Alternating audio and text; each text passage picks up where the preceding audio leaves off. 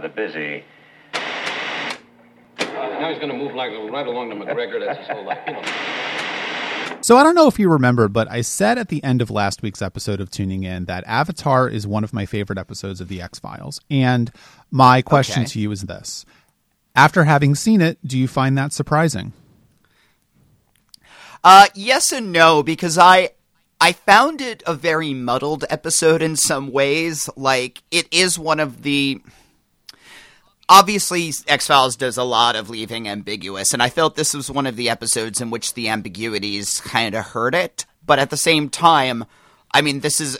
I, I would say this is probably the first Skinner episode. We've been edging on that, you know, the scenes of him in the di- in the uh, little diner with, uh, you know, a few weeks ago.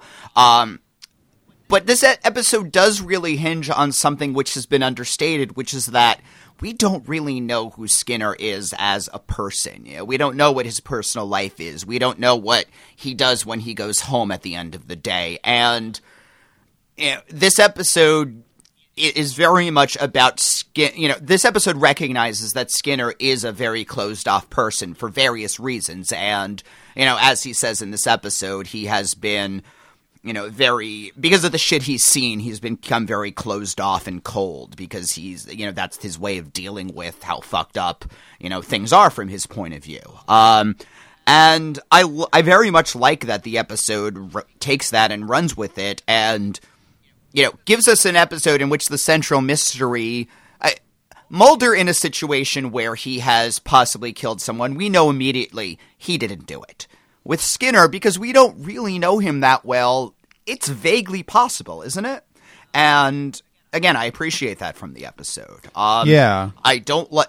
Uh, the old woman parts of the episode, I don't feel are as effective. The supernatural bits of it are not that effective, and I feel like the episode may have been better if there had been either a little more or a little less of that. But I'm not sure I would. You know, I, I Well, I mean, Anyway, well- what we have here is is a very very dense episode that has a lot of, of, of plot lines going on, and and like I think other other episodes that we've seen, it it initially starts out as as one type of episode, and then it becomes a mythology Yeah. episode, and it's not a strong mythology episode, of course, but it does continue the plot line of these guys want to kill Skinner or, or want to frame him and get him out of the picture because Yeah. he is uh, working to protect Mulder and Scully.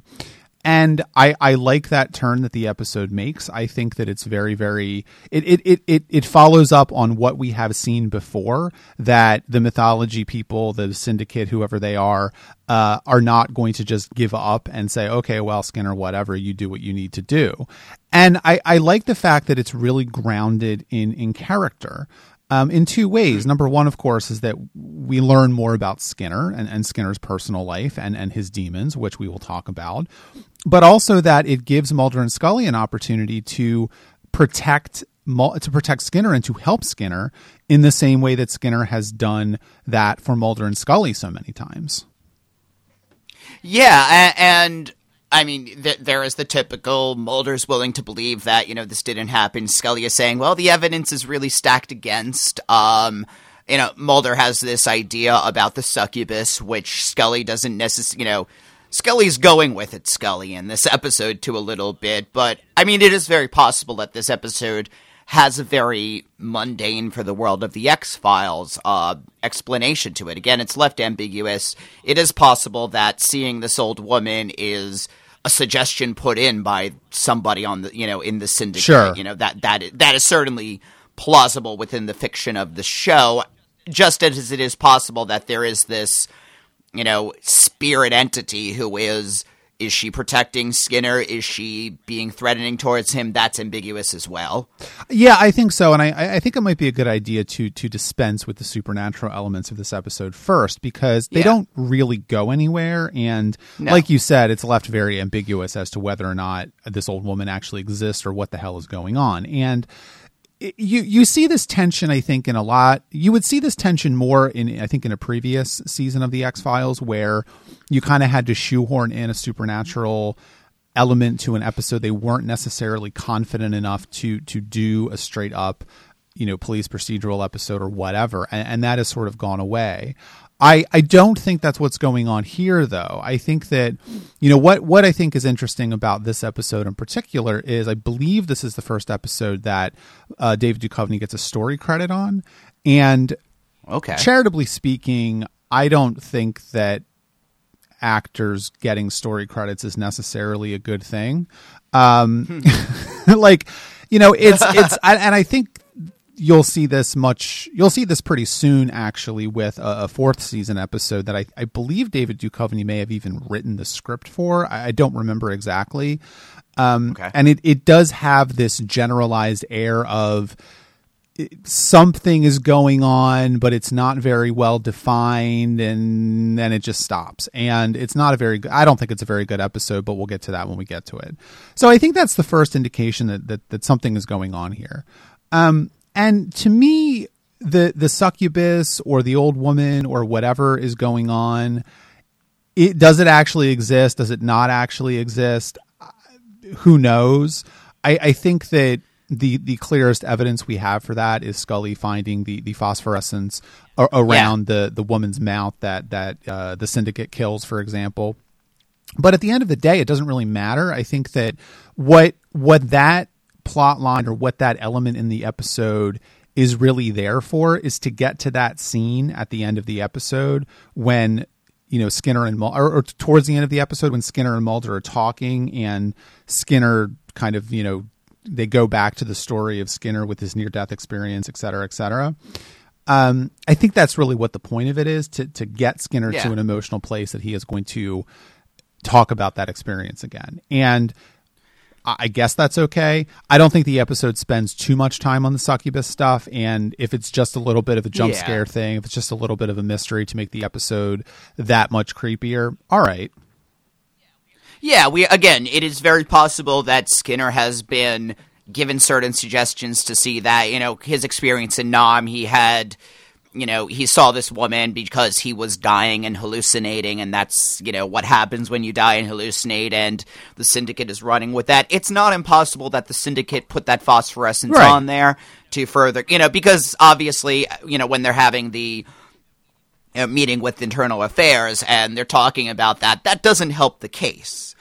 You know, so Yeah, that yeah, that's very true, and I, I, I think that you're right. Like it, it totally could have been the syndicate that did that to to make Skinner uh, think he was going crazy or something. To to you know, because they, they I think they know at this point that given that kind of information, Mulder is going to go in a very different direction than than Scully is going Yeah. to go, for example. And maybe that's you know maybe that was a misdirection to waste their time. You know, because but again, it's interesting because the syndicate I think is they're they're underestimating what what they what their fatal mistake is. They are always underestimating these people. And yes, you could say, okay, mm-hmm. well, it's a television show, so they have to because otherwise the show would end. But I don't think so. I think that you know what what we're seeing the edges of here is that the shadowy men in that room on 46th Street in New York City that are eh, doing all of this stuff, and the cigarette smoking man, of course, is a part of that, and is, is, is briefly in this episode.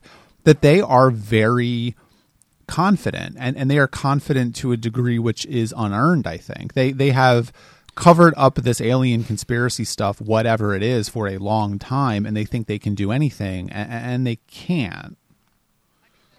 I mean, this is one of those situations in which you have evil being unable to comprehend love in a way, right? Like, nobody in the syndicate is really loyal to each other. They're really waiting for their moment that they can all descend and rip apart the cigarette smoking man, right? Like, they are, their loyalty is only of convenience, and the second one of them is, is, is compromising that, uh, they're gonna cast him out. And, I, I think that in some ways it's implied that that's their blind spot. That you have Scully and Mulder, and now Skinner being invited into kind of that circle, uh, in a way, and ultimately they do have bonds that are stronger than that. No matter you know what, you know Mulder is always going. You know, it doesn't really matter what the evidence is. Mulder knows Skinner, and Mul- Mulder feels loyal to Skinner, and you know, just as Scully pointed out in the last mythology episode, that uh, you know, both of you know, both Skinner and Mulder, when they have some, they, they're a dog with a bone when they have something in different ways. But when they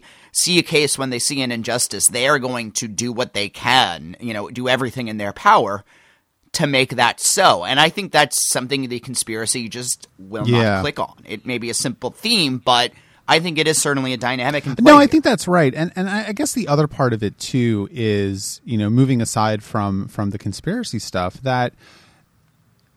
I, the one question I always have about this episode is: Does it make sense that Scully is so willing to believe that Skinner murdered this woman? Because you know Mulder obviously does not. Mulder is is very insistent from from mm-hmm. the beginning of the episode that Skinner did not do this, and that is consistent with with his character, I think, because uh, Mulder is a, a a person who comes up with a theory. I'm not necessarily saying to fit the facts, but he he kind of does that. And but I think his his insistence that Skinner is innocent in this episode is coming more from a place of of trust in Skinner in, in, in a belief that he knows who Skinner is, and in an episode which is kind of about the fact that they don't know who Skinner is, um, it, it, it's an interesting juxtaposition. Meanwhile, Scully is very willing to believe that Skinner bel- killed this woman. She is she looks at the evidence and she says, "Okay, well, this does not look good for him, and I don't know what else the explanation could be."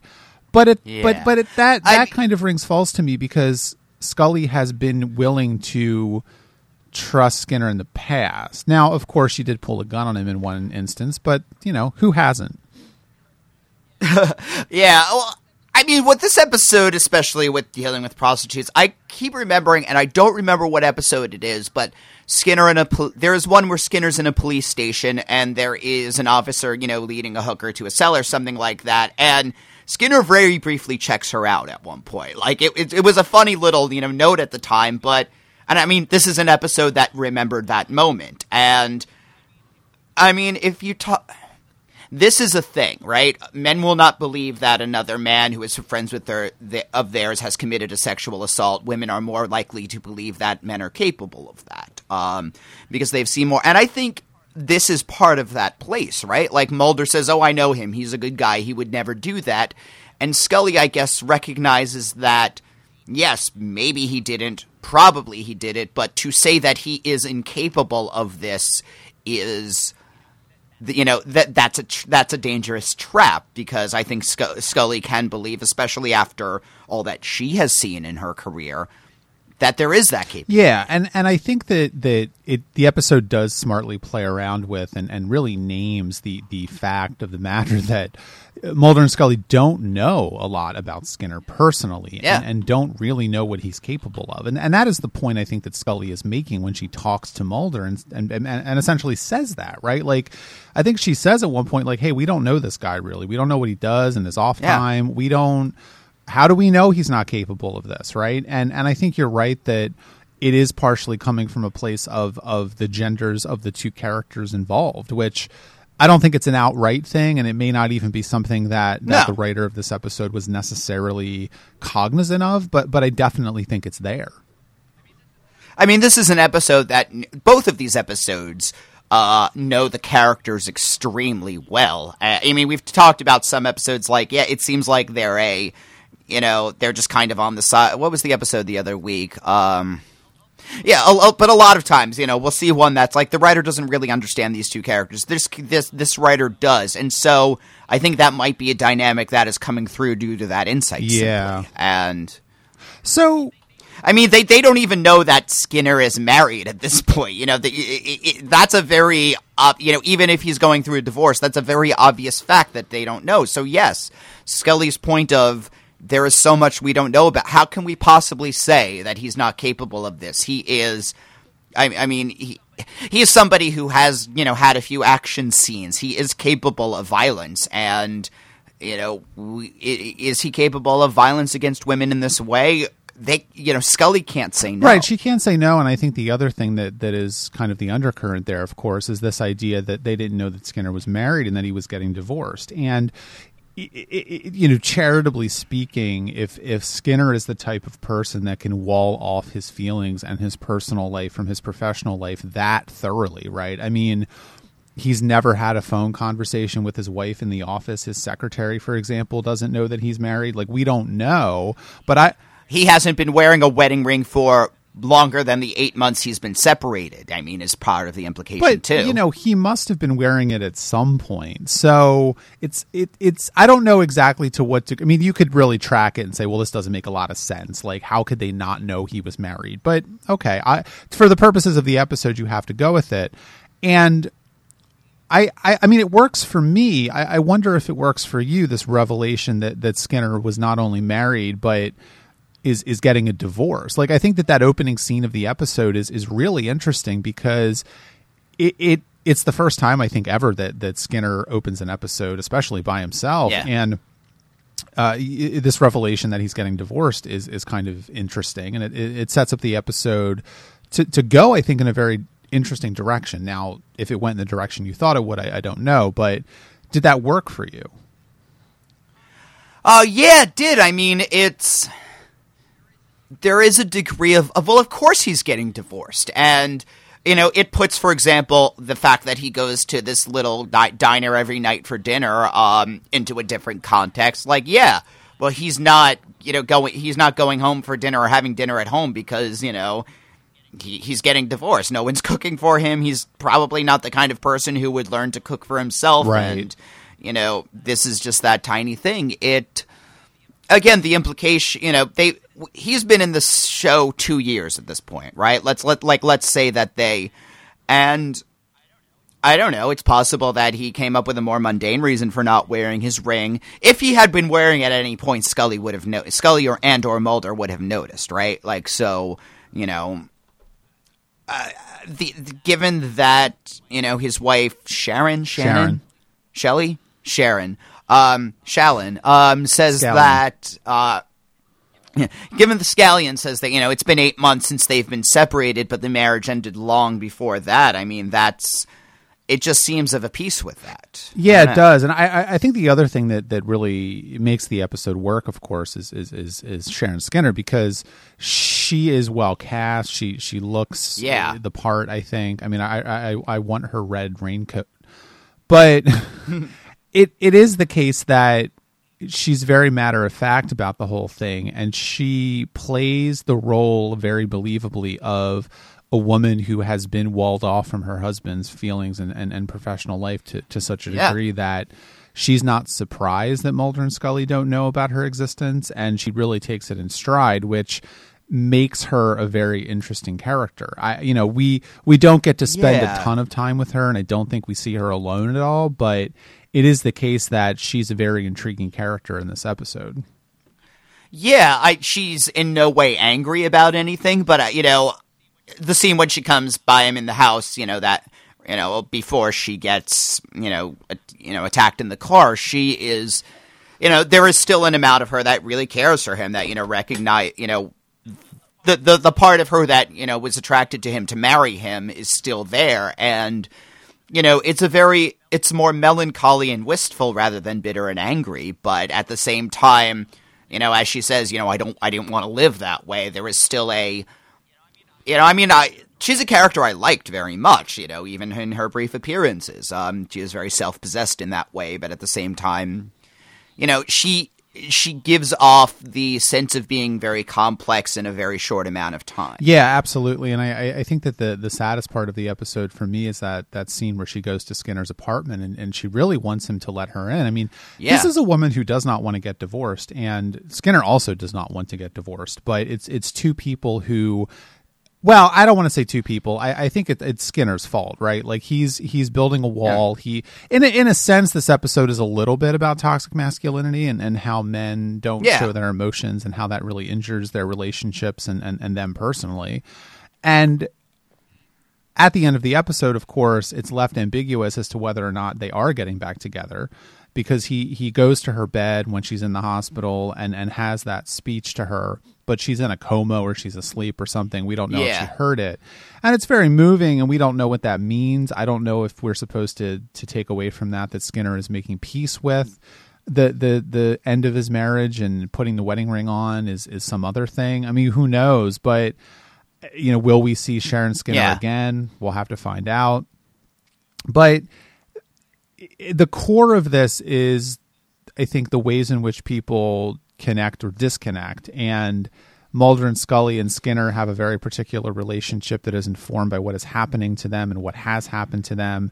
And maybe at the end of the episode what Skinner is is doing or realizing is that it's okay to have a wall up at work because Yeah. that's the end of the episode, right? Like Scully, no, Mulder wants to ask him what's going on and how he's Yeah. doing and Skinner is having none of it, but he does put the wedding ring on at the end. So maybe that indicates that he's realizing of that that the power of being able to uh, put your emotions out there in a, in a in a context that is appropriate, i.e., the the woman you're married to. Yeah, I mean, there. It, I find you know Mulder saying at the end, you know, when Skinner's all saying, you know, there, what I what I what I think happened could never go on a report, and uh, what Mulder is saying probably echoes many things that Sharon has said. You know, you can tell me, you know, talk to me about this. I will understand. Uh, I I will figure out how. You know, we'll get through this together. That kind of stuff. Um, if anybody is able to understand a weird ass experience that Skinner went through and would accept this and would, you know, listen without judgment, it would be Mulder. And, you know, just as, you know, a- a- a- and Skinner refuses to. I, you know, Sharon makes it very clear the reason that she um was unable to connect. eh, I think he's, you know, Skinner is giving his wife a lot less credit than maybe she deserves. He has his reasoning for walling himself off is essentially that, you know, it was too fucked up. I can't share that with you. I can't do that to you. I can't, sh- I can't bring you into this fucked up world. But at the same time, you know, here she is saying, I am accepting the fucked up world that you're in. I, Yeah. I can. I can understand that, you know, she again, this episode I think suggests that she's a lot stronger for, you know, than than he thinks and I mean, the fact that she already has been hurt and gotten through it, you know, on the one hand could make him more reticent to bring her in, but on the other hand, you know, they face the worst that can happen, right? I don't know. Perhaps, yeah. But it, it makes you wonder about the, the timing of things too, because of course Skinner was shot. Now they were separated at that time, so maybe she didn't even know. I mean, who Yeah. knows? But I think that the the other minor criticism of the episode I, you could make or really make is that I don't know that we get a good sense of, of Sharon Skinner as a person outside of of Walter Yeah. Skinner, and and she really is defined by her relationship with him. Now, I, I mean, what does she do for a living? We can't answer that question. we for yeah example, we yeah so- we don't know. I mean, we don't know anything about her personally. We don't know what she does for a living. You know, we don't we don't even know if they have kids. I mean, it doesn't seem like they do, but who knows? Uh, and and so that is a one minor criticism of the episode that you could make. Now, I think that it doesn't necessarily track that we would need to know that information because this is really an episode about Skinner, Mulder, and Scully and their relationship. But Yeah. it, it is a it is a minor failing of an episode that I think works on a lot of other levels. I do feel like I feel even as as recently as him get the getting shot episode, I don't think anybody had the idea that he had a wife. You know, I when so, when they sat down to write this episode, you know, uh, and I don't know who wrote it, but obviously thought, you know, I'm really interested in the character of Skinner. I wonder who he is. You know, it makes se- it would make sense. You know, it, what would it what would it be like to know this man personally? What would it be like to be married to this person? You know, somebody who has that intimate relationship, and he is somebody who is so closed off and holds so much to the vest. And I mean, we've seen the way that he's interacted with Mulder in episodes like The Host, for example, where mm, Skinner is not a person who is going to tell people everything that's going on. He's again going to keep everything very close to the vest. Yeah. and you know, it's one thing to work for somebody like that, and we've certainly talked about what that dynamic means between Skinner and Mulder and how, frankly, to their detriment, Skinner ought to have trusted Mulder a little bit more, ought to have said, you know, listen, just, you know, go with, go with it, Mulder. And eh, eh, again, it's one thing in a work context, but in a personal context, it's absolutely devastating. Yeah, absolutely. I mean, it, it, it, it doesn't really matter that much that Skinner doesn't confide in Mulder. I mean, it's almost like it's inappropriate for Skinner to confide in Mulder because Skinner is Mulder's boss. But yeah, in, Yeah. in a personal relationship that is built on on sharing feelings and, and, and really knowing someone, you know, in a marriage, um, it, it is fatal and it, it, it does become fatal. I mean, the the the marriage is dissolving at the at the beginning of the episode and Yeah. you know, I actually think it's interesting too that that Skinner seems to have like a, a more open relationship with his lawyer than he does with his wife. I mean, you know, it's she's talking to him about don't make this more difficult, and he'd say, "Ah, Jane, why don't you stop lawyering me?" You know, and it's it's almost this very strange sense I get that they have talked about Skinner's feelings. Uh, Yeah. Maybe that's a misread on my part, but it just seems that Well, way to me. I mean, Jane is somebody who ha yeah, as a divorce lawyer, Jane has seen this exact dynamic how many times, right? And uh, Yeah, true. she, I, in this per- in this context in particular, it's very hard to bullshit her. You know, she she knows exactly what he's feeling. She knows why he's stalling. She knows why he's dealing with this. She knows why the marriage ended, and you know, the, there is less to hide because just by virtue of her position, she's privy to much more detail. Yeah, that is true. I guess the last thing, and this is a small thing, but the scene at the end when uh, Scully's in the hotel and you know on the phone, and you know she has the gun. I saw a uh, online a screen cap of that, you know, with her on the phone with the gun and the caption, "Hang on a second, I have to shoot somebody." So it was very nice to see that. Oh, Scully. She's always shooting people. yeah. Well, let's move on to Quagmire. But before we do that, I just want to take a quick opportunity to remind all of you, the loyal listeners of Tuning In, that this podcast is listener supported. If you would like to give us a little bit of your money, please go over to patreon.com slash truckabout show. Check out our reward tiers and give now. All right, let's talk about Quagmire, which R.I.P. Queequeg. Aw.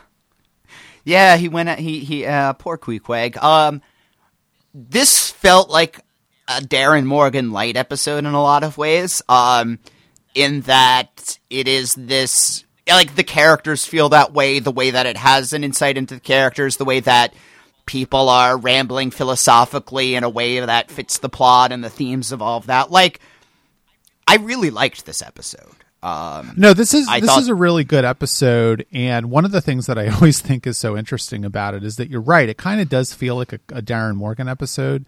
It was written by the woman who wrote Revelations, which was a very different type of episode, Okay. and and this was only one of two episodes she ever wrote for the X Files. She she leaves the show after this point, which I think is kind of a shame because Yeah, Revelations and this one are both very strong episodes. Yeah, both of the you know the plot of both episodes is a little besides the point, and in this it turns you know it turns out to probably be an extremely mundane thing at the end of it, but. the insight that she has into who these characters are, who Scully is, the way that her mind works is very sharp. I mean, Revelations a- a- as a plot was okay, but for what it reveals about Scully, I mean, I refer to that episode all the time. You know, I, I find, especially in the mythology episodes, because that was what gave a more thematic and philosophical heft to Scully's character. Yeah, I, I- think that's right. But I, I think the thing that I think is most interesting about these sort of kind of comedic episodes, and and I think you could say that Quagmire, Yeah. it's not a comedy episode. I, I, I did laugh a few times. There are jokes in it, sort of.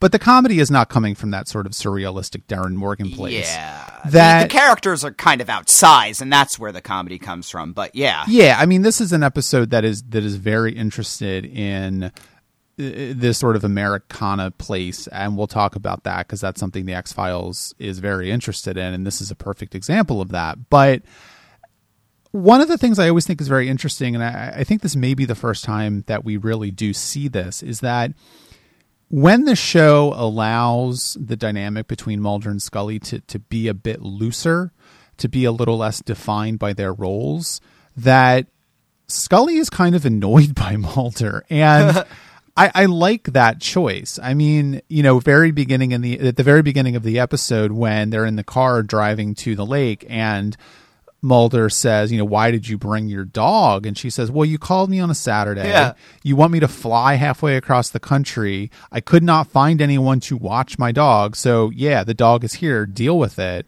I, I think that that's an interesting scene because it, it indicates to me that Scully is annoyed by the fact that Mulder doesn't remember that Scully is a person.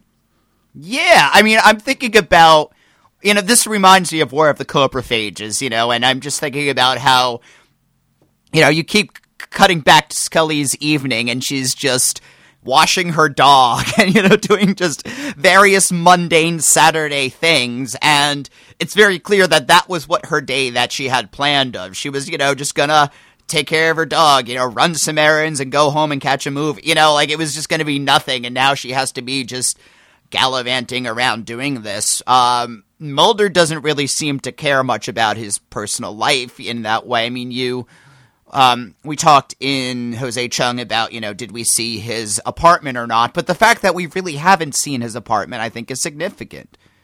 I mean, we've seen Mulder's Wait, apartment, y- but you did you say bedroom maybe then? But yeah, bedroom, yeah. yeah, yeah, yeah. Um, I mean, you know, he he he is not as interested in the mundanity of everyday life as Scully is, and you know, in some ways, this is about Scully becoming open to more uh, outside possibilities. You know, the series is, but she is a much more grounded person than he is, and you know, she has a dog, she has a responsibility, and he doesn't.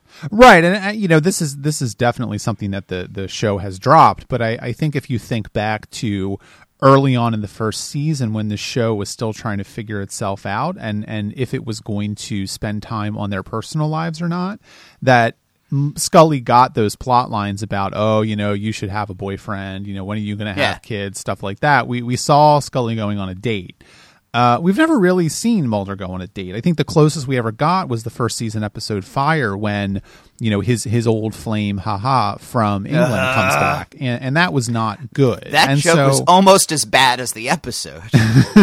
hey, I did not actually mean to make that joke, um, pun not intended, but it doesn't work. Like the show realized that Yeah. Mulder and Scully should not have romantic personal lives on the show. It, it it doesn't work. It's not what people are interested in. It's not necessarily good for the characters.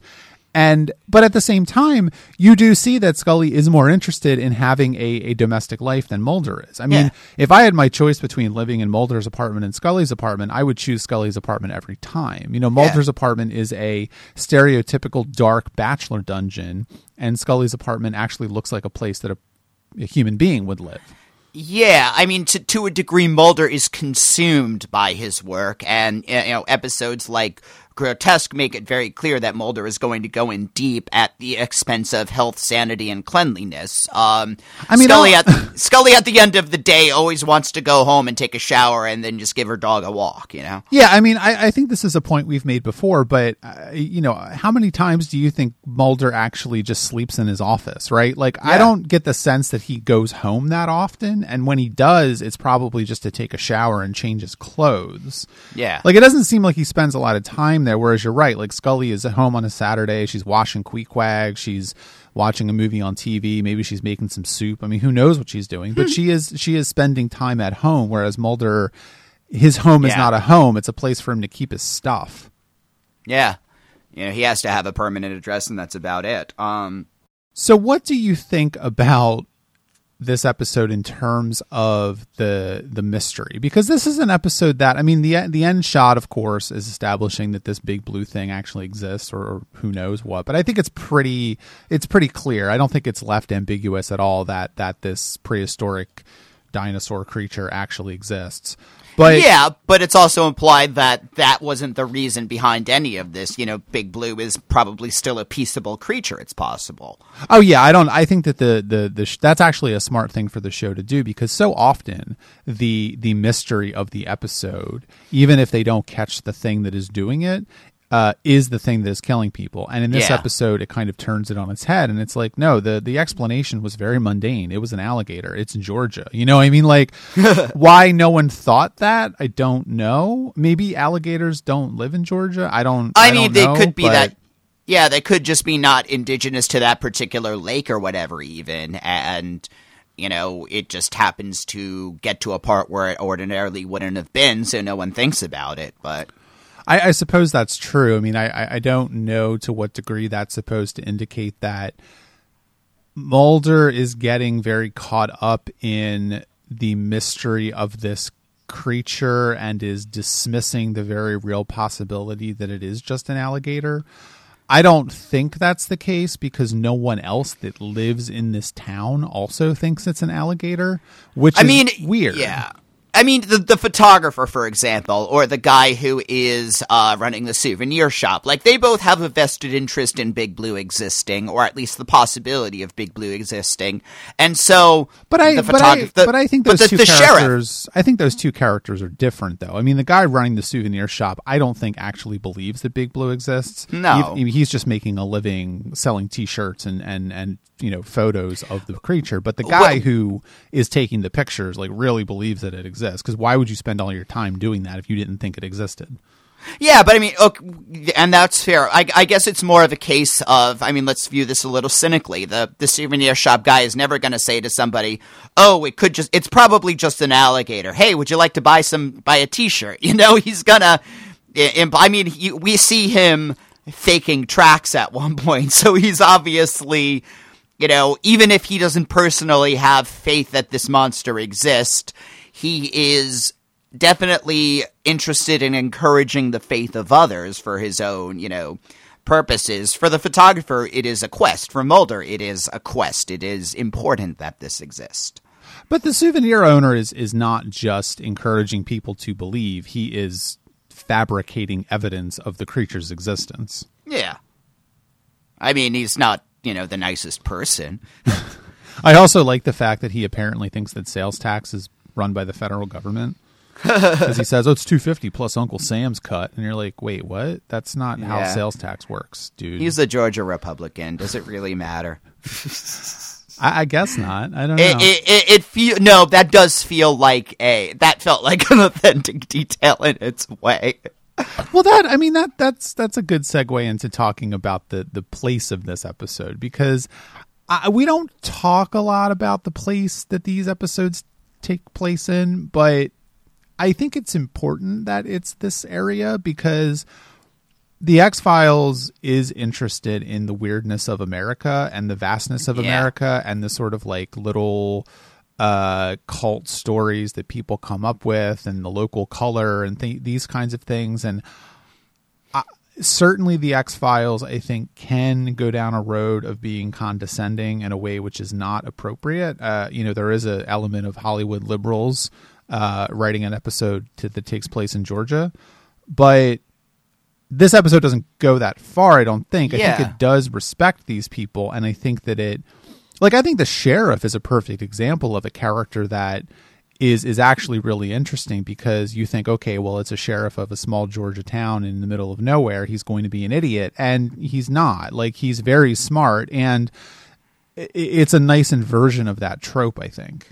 Yeah, I I mean, I I the, one of the comedy moments. I mean, the entire time he's he's being very practical. Number one, he uh, he understands that you know closing the lake and saying there's a monster is ridiculous, and you know he is also thinking in pragmatic terms of you know to get the manpower for this for something that you know has mundane explanations. I mean, he and Scully for the most part are in agreement. Oh, it's probably a propeller or something like that. It's an accident. It's not outside. It, it's certainly a lot of people, you know, more people dying than normal, but people die in lakes. It does happen. Uh, and, you know, I, the moment when he does get dragged in, he's like, oh no, close the lake immediately. You know, when it's happening to him, it's, it, it's the end of the world. Um, again, that's, you know, one of the more comic moments, but it is also the moment that it does become real and incontrovertible to him. And yeah, yeah, yeah. No, absolutely. But I, I wonder about that scene in particular because does he have plot armor? Like, I mean, because most of the characters that get dragged into the lake are eaten, and the the sheriff is not.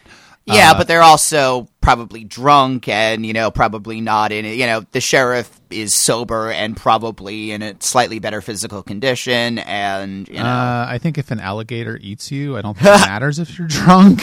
no, and that's true. Uh, but also, I think what I'm getting at we is, don't- is it supposed to be the alligator or is it supposed to be Big Blue? Or it could even just be a fish and he you know it, it, it's it's ambiguous what it was he could have even just gotten Oh, onto you- a piece No, you know what he said. He he didn't get dragged in. He did say something brushed up against me. So Yeah. yeah, it is the case that it could have just been a fish, and he's freaking out for no reason. yeah something pull i think something pulls him in or something like that it could be an, again it could be anything um but i think that you're right it doesn't condescend and at the very the very end of the episode is scully saying you know these myths endure for a reason you know. At that point especially after that conversation on the rock you know the this myth the myth of big blue is very connected to a certain a a certain particular kind of hope and faith in a way. And you know, for Scully at the end to affirm that faith, particularly, again, this is the writer of Revelations. She is somebody who understands the spiritual underpinnings of Scully's quest. And so, you know, for Scully, the myth that gives her hope and uh, a purpose is, you know, Cathol- i- i- is Catholicism. And, um, for these people, it's this myth of Big Blue. From Mulder, it's aliens. Everybody has their own thing. And again, the show is interested in. The show is very clear that these things are all equated. You know, Yeah. UFOs are God, are Big Blue, are, you know, whatever. It doesn't really matter. There is some kind, you know, truth is, I think, the series word for it, and belief. Um, I mean, she specifically says, you know, people want to believe. She mm-hmm. understands what it is to want to believe. And so just because it is, I mean, that's the thing that she gets upset at Mulder for, right? That, you know, he's willing to believe everything, but whatever her thing is, he doesn't really respect for various reasons. And I think she is aware enough to know that it would be hypocritical of her to say, you know, well, these people are just believing in a sea monster. That's stupid. But you know, I believe in I believe in the Catholic God. That's the one that makes sense. You know, I, I, I think she's self aware enough to recognize the contradiction in that. Yeah, yeah, and I, and I, I think going along with that, I, I think it's a real shame that, that Kim Newton never wrote another episode of the X Files because she's got a very good understanding of these characters, and I, I think you see that very clearly in, in the scene where Mulder and Scully think they're stuck in the middle of the, Yeah. the lake for about five minutes, and then it turns out, of course, that they're Yeah. not. Another nice little comedic moment that is, it's played for comedy, but it, it's also serious. I think it's supposed to indicate exactly how ill-equipped these two characters are to be in the middle of the woods.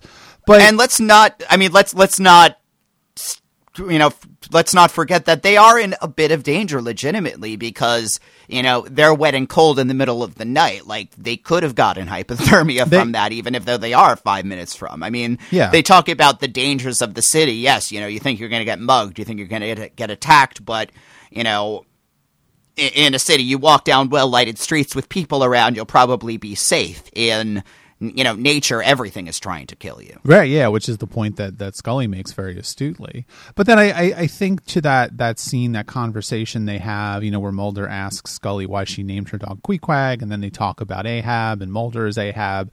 And yes, of course, part of this is making the subtext of the show text, but there there is a very sort of What's interesting to me about this episode is that a lot of the dialogue that Mulder and Scully are having together, a lot of the conversations they're having, have this very sort of meta, self aware Yeah. context or, or, or feeling to them, which I think really works because it, it, it that's where the show is going. Like the X Files, I think to a large degree is a show that is about itself. And that scene in particular speaks to me because it's making the point that Scully understands Mulder perhaps more than uh, Mulder understands himself.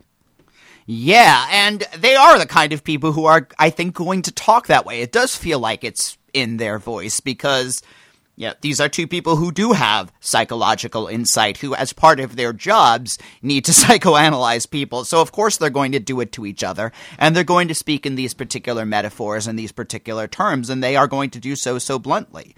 I mean, this episode remind there are. So, this episode reminds me in some ways of the one on the ship where they're becoming old or the one in the cabin with the bugs. You know, this is another where they're trapped in a situation, but, you know, one that turns out again to be a little more ridiculous given that it's, you know, two seconds from shore. Um, but it is one that has you know two and a half years three years of understanding of who these characters are in order to inform that discussion, and therefore it becomes much more resonant to me. Yeah, yeah. But I think the other thing too, to your, to your point that it's comedic that you know they they are only two minutes from shore that it's also not right because this episode in particular, and I think the X Files in general is is about the ways in which our our expectations or our beliefs or our lack lack of knowledge about a certain situation um, really creates a reality for us. And you know, in those episodes you mentioned, the the one where they're on the ship growing old, for example,